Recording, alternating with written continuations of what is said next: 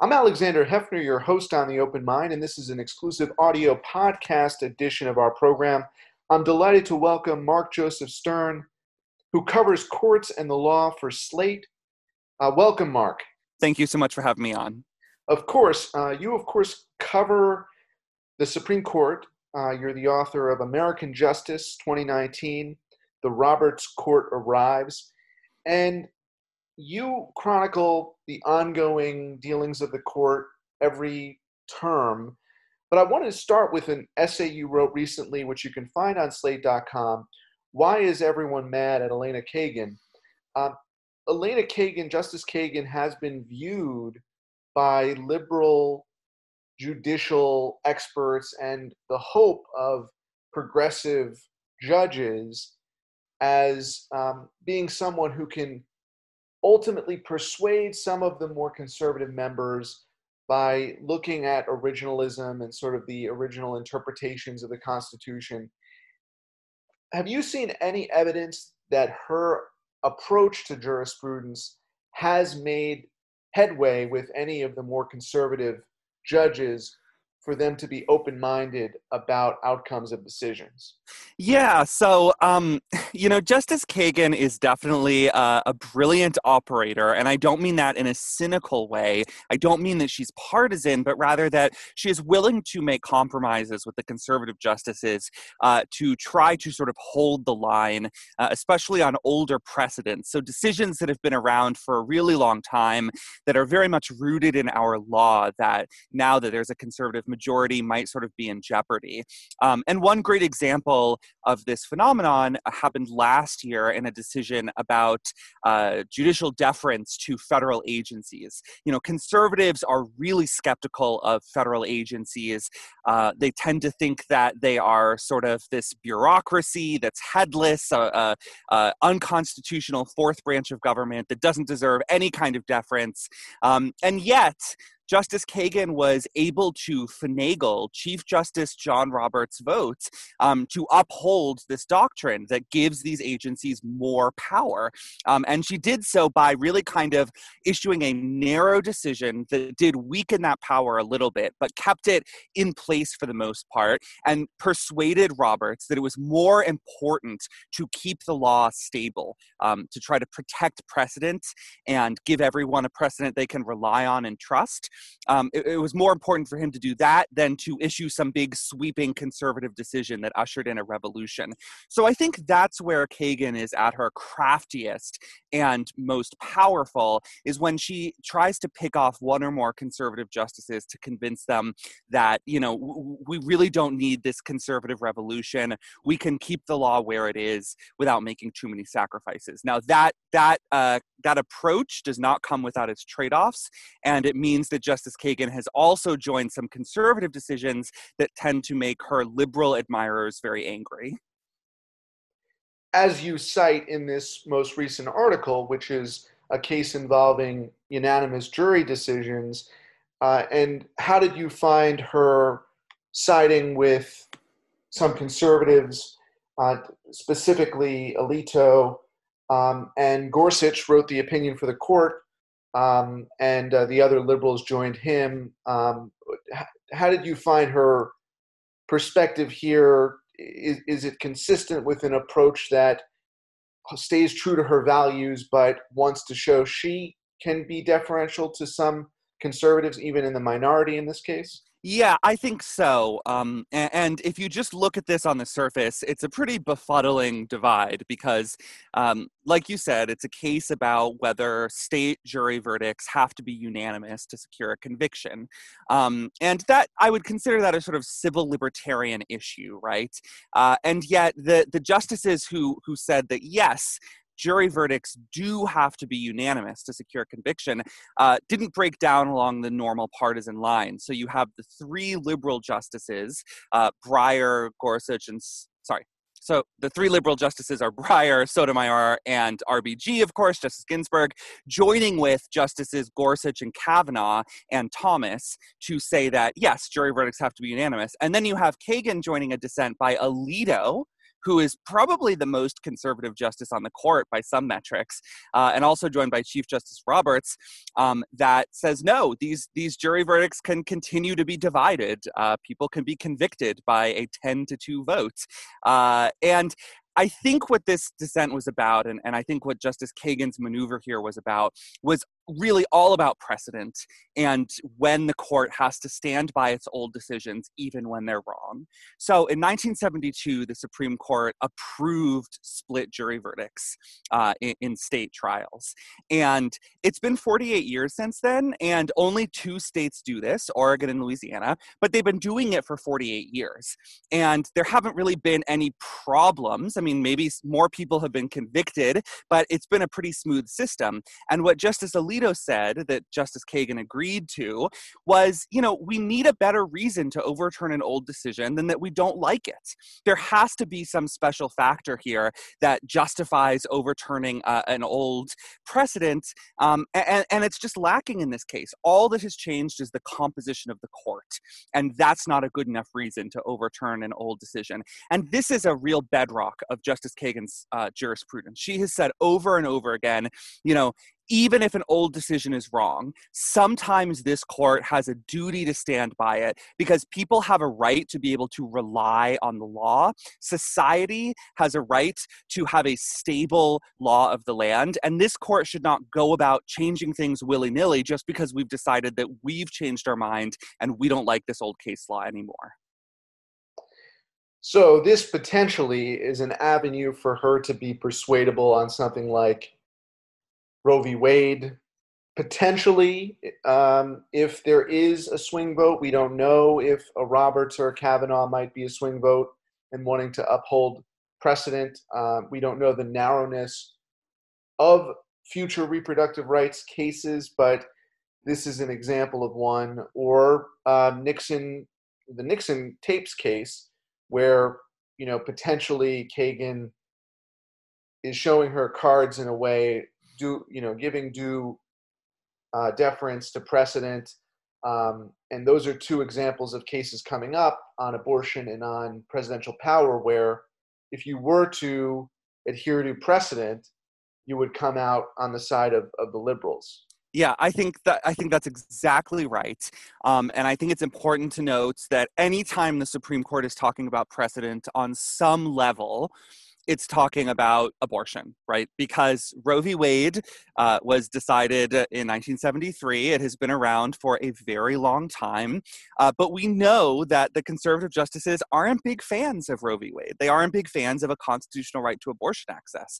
And so the big question here is uh, whether any of those conservative justices are still willing to provide a fifth vote to uphold Roe and to abide by this precedent, even if they think it was wrong wrongly decided. And what Justice Kagan seems to be trying to do here is signal to her conservative colleagues look, we need to be consistent about this. You guys need to not be hypocrites about precedent. And I am going to sort of lead the way here. You know, other justices may flip back and forth, but I'm going to be principled and stand firm on my belief um, that precedent must be respected, except in the most extreme and unusual circumstances. And I think in, in this decision about split jury verdicts, there was a lot of shadow boxing over that because you have Justice Brett Kavanaugh writing this side opinion opinion, basically laying out his own views of precedent that looks a lot like a roadmap for him to overturn Roe v. Wade. You know, basically saying, you know, a lot of this court's best decisions overturned precedent. Brown versus Board of Education overturned precedent, allowing separate but equal, right? Uh, and so we need to be open to the possibility that sometimes we need to reverse old cases. Hint, hint, nudge, nudge, Roe v. Wade. And Justice Kagan is sort of responding in a sense, saying, no, that's not how this works. We have a duty to the American people and to the Constitution to stand by these decisions so that people know what the law of the land is. And they know that every time there's a new justice on the Supreme Court, it doesn't mean that everything is suddenly up for grabs. Right, right, Mark. That's helpful.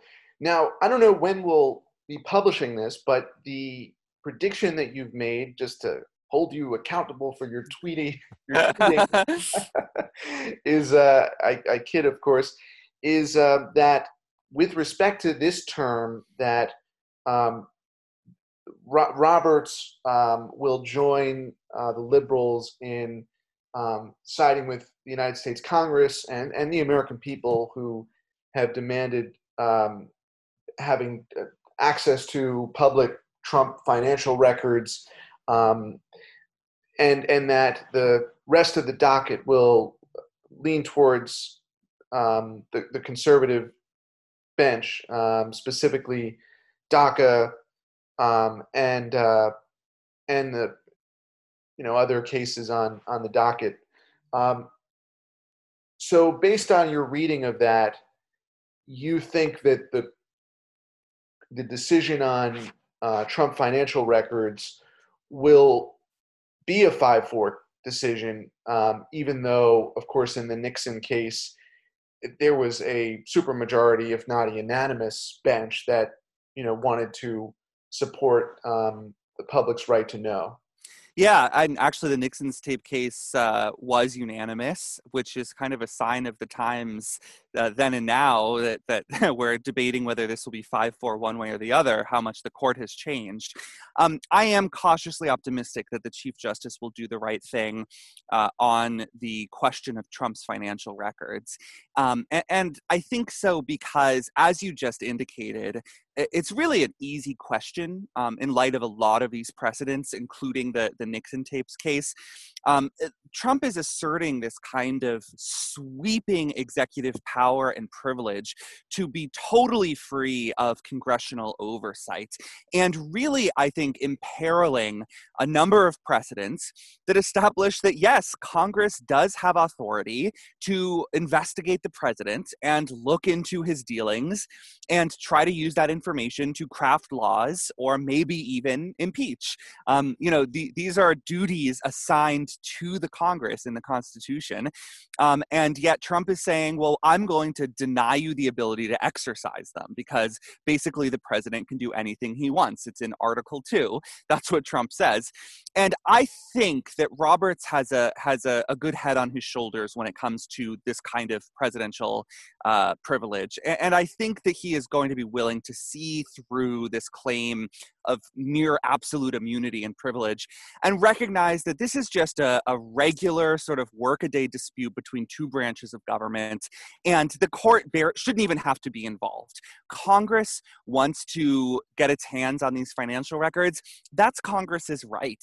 And if trump doesn't like it well i mean that's just too bad because he doesn't get to run to the supreme court and escape from everything he doesn't like. So i think that roberts will probably end up ruling the right way here, but the other four conservative justices, they have shown a very high tolerance for basically running interference for Trump, for protecting Trump, uh, for, for ruling in favor of the Trump administration. And they don't seem concerned about the optics of any of that. So, again, I, I do think it'll likely be 5 4, one way or the other. But I, I think the chief will come down on the right side in the end.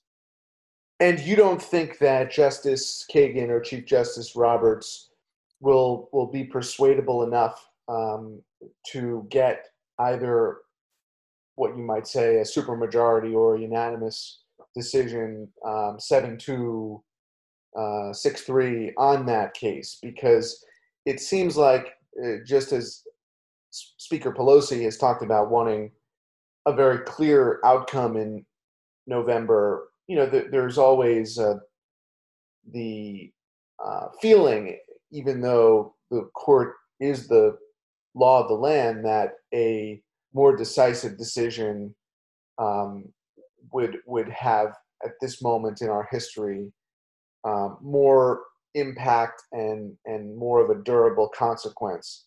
Um, and uh, and and you know to the extent that Trump continues to try to fight subpoenas, even though the Supreme Court has ruled now that he must or his law firms must comply, um, there there might be some authoritarian gesture at you know oh it's five four I can disrespect the five four decision.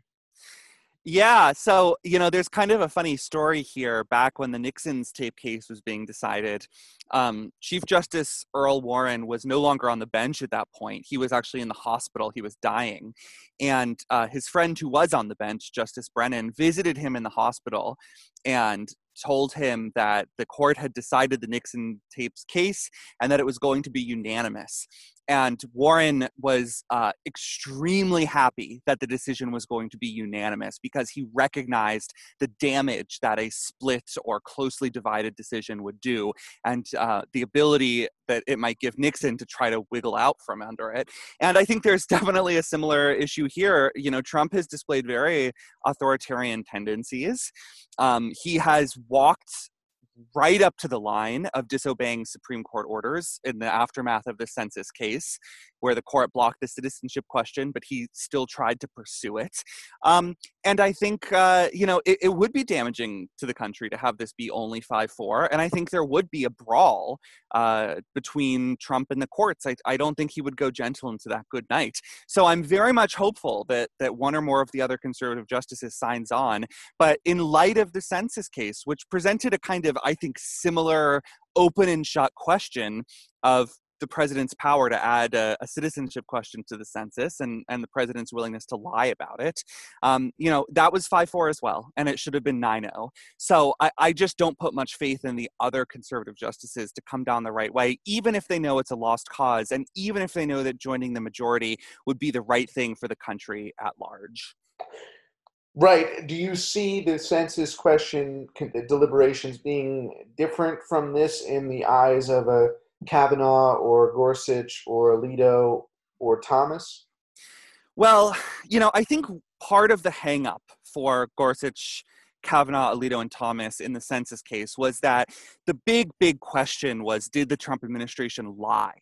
Um, did it lie about its reasons for wanting a citizenship question on the census? And there was just a mountain of evidence that yes, it did. That the real reason it wanted this question was racist and that it tried to paper over that to, to save it in court.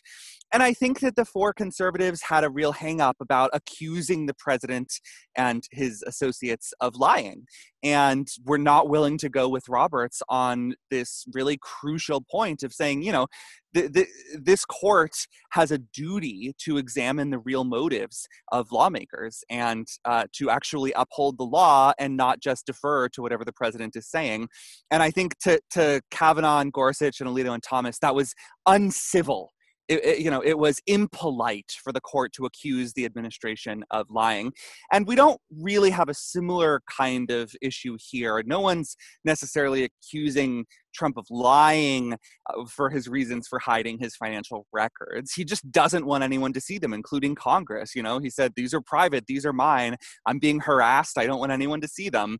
And perhaps maybe Kavanaugh or or maybe even Gorsuch could recognize that you know you don't have to call the president a liar to recognize that congress has the power to investigate him and that this is not as personal a case in, in a way as the census case was um, and that this is a really sort of uh, cut and dry uh, situation where all you got to do is apply the precedents and you come to an easy result.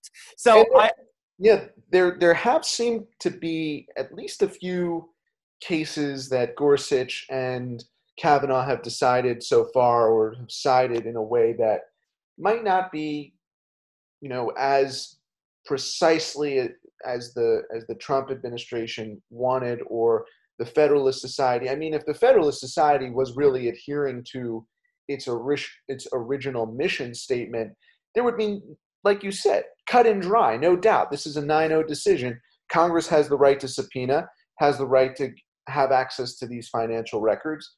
I mean, the Federalist Society in its original mandate would, if, if Bill Clinton were president, if Barack Obama were president, you know, that it's become such a politicized institution to protect Republican political figures that that's not how it's considered.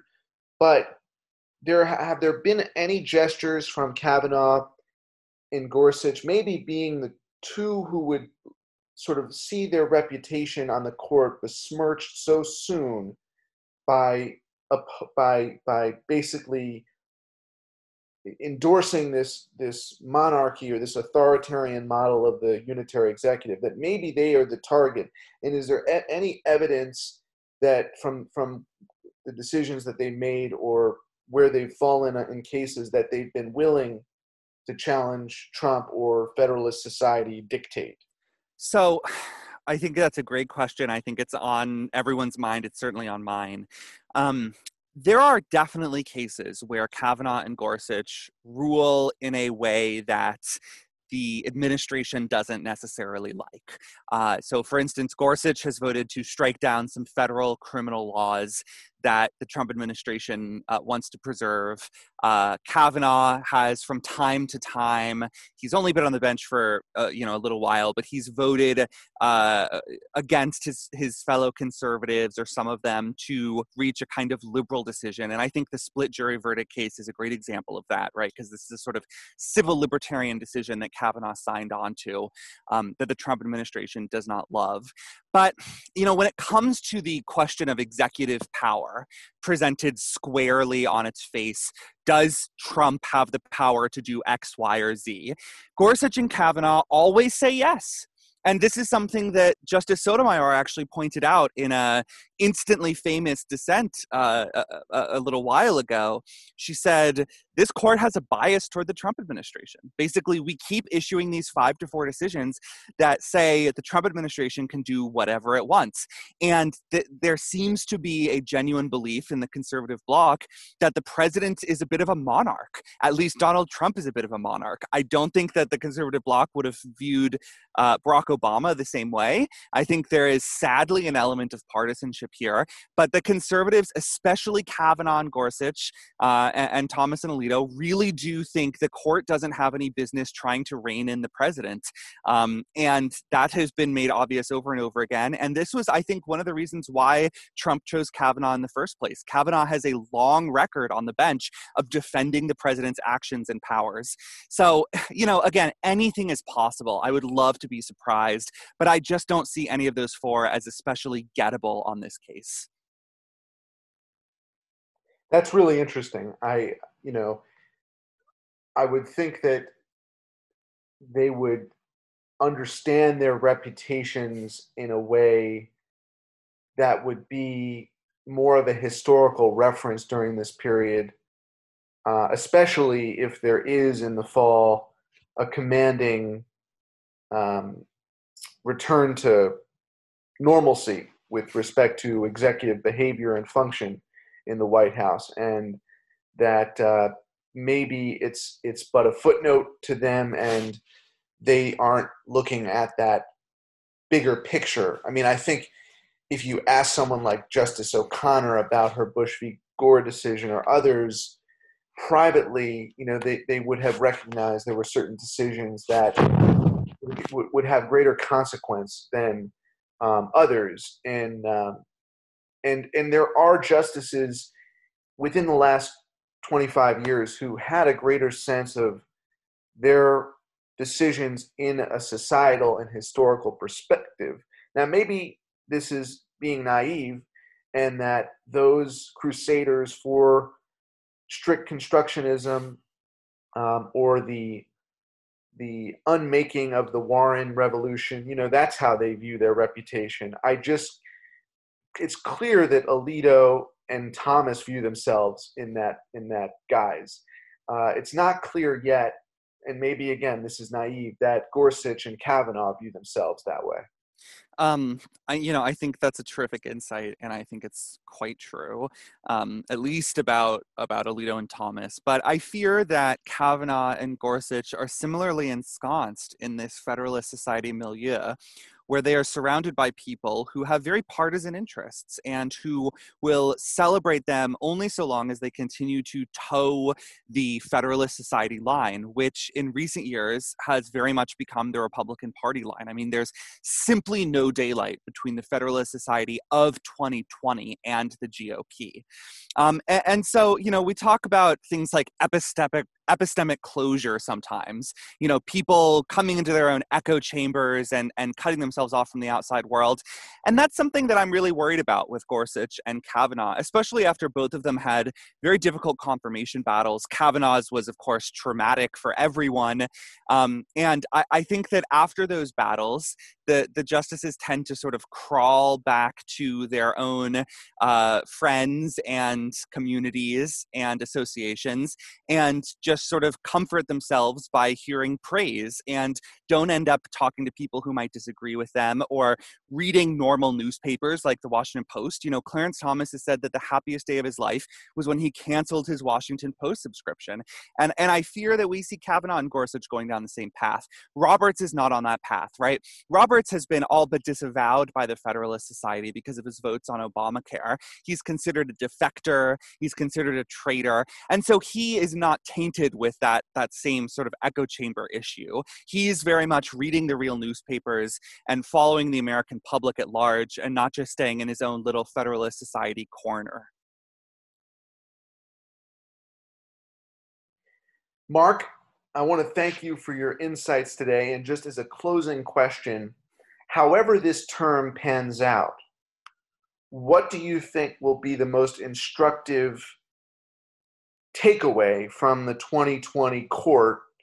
And, and how can the American people respond to that, what, what sort of transpired in 2020, in the way they view the court beyond what, what may or may not be a single term of Donald Trump. Yeah, so I think we need to be on the lookout for uh, uh, uh, just a conservative blowout, a conservative bloodbath. If every single one of these five to four decisions is conservative and on abortion and LGBTQ discrimination and Trump's presidential power and all of this stuff, if the court is just uniformly conservative, I think the American people have a good reason to be worried about about the legitimacy of the court and to ask whether the court is in Donald Trump's pocket, um, and whether uh, we need to think long and hard about court reform, whether that means adding seats to the court or barring the court from hearing certain kinds of cases. Um, I think that needs to be on the table if this is just a total conservative bloodbath, because, like I said, some of these cases are really cut and dry, and it, it's a really troubling sign that any of them are going to be divided. Things like the presidential power case should be 9 0. Uh, on the other hand, if this this uh, this term ends with a bunch of split decisions, and some go one way and some go the other, you know, I think everyone will have reason to be disappointed. But that will indicate that there are still at least five sort of independent justices on this court who are not in the pocket of the administration, and five is all you need. So that will give me a reason for hope, at least a sliver of hope, that we still have an independent judiciary and not one that's been totally captured by Donald Trump. Mark Joseph Stern, uh, terrific chronicler of the Supreme Court for Slate Magazine, which you can find, of course, on slate.com. Thanks so much for joining me today. Thank you so much. Appreciate it.